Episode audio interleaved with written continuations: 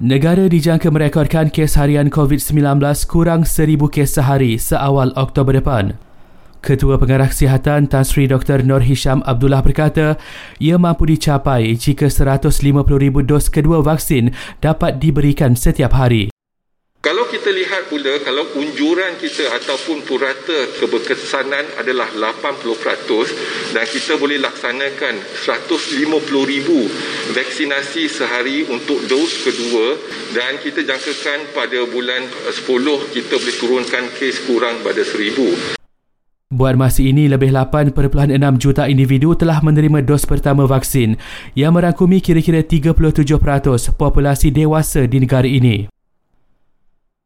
Sementara itu, Tan Sri Dr. Nur Hisham menambah, varian baru COVID-19 termasuk varian Delta boleh berjangkit dalam kontak rapat dalam tempoh 5 saat berbanding 15 minit bagi varian lain serta mudah berjangkit menerusi udara.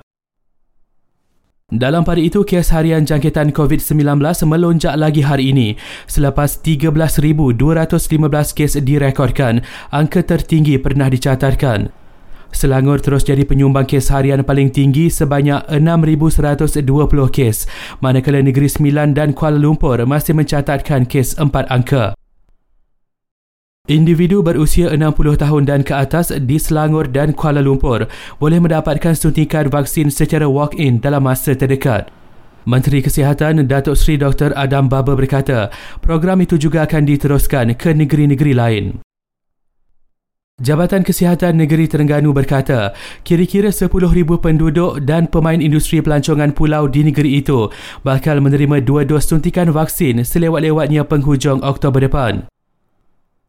Akhir sekali, Kerajaan Negeri Kedah pula bakal memperkenalkan aplikasi Kedah Care bagi memudahkan penduduk terjejas memohon bantuan makanan dan keperluan asas.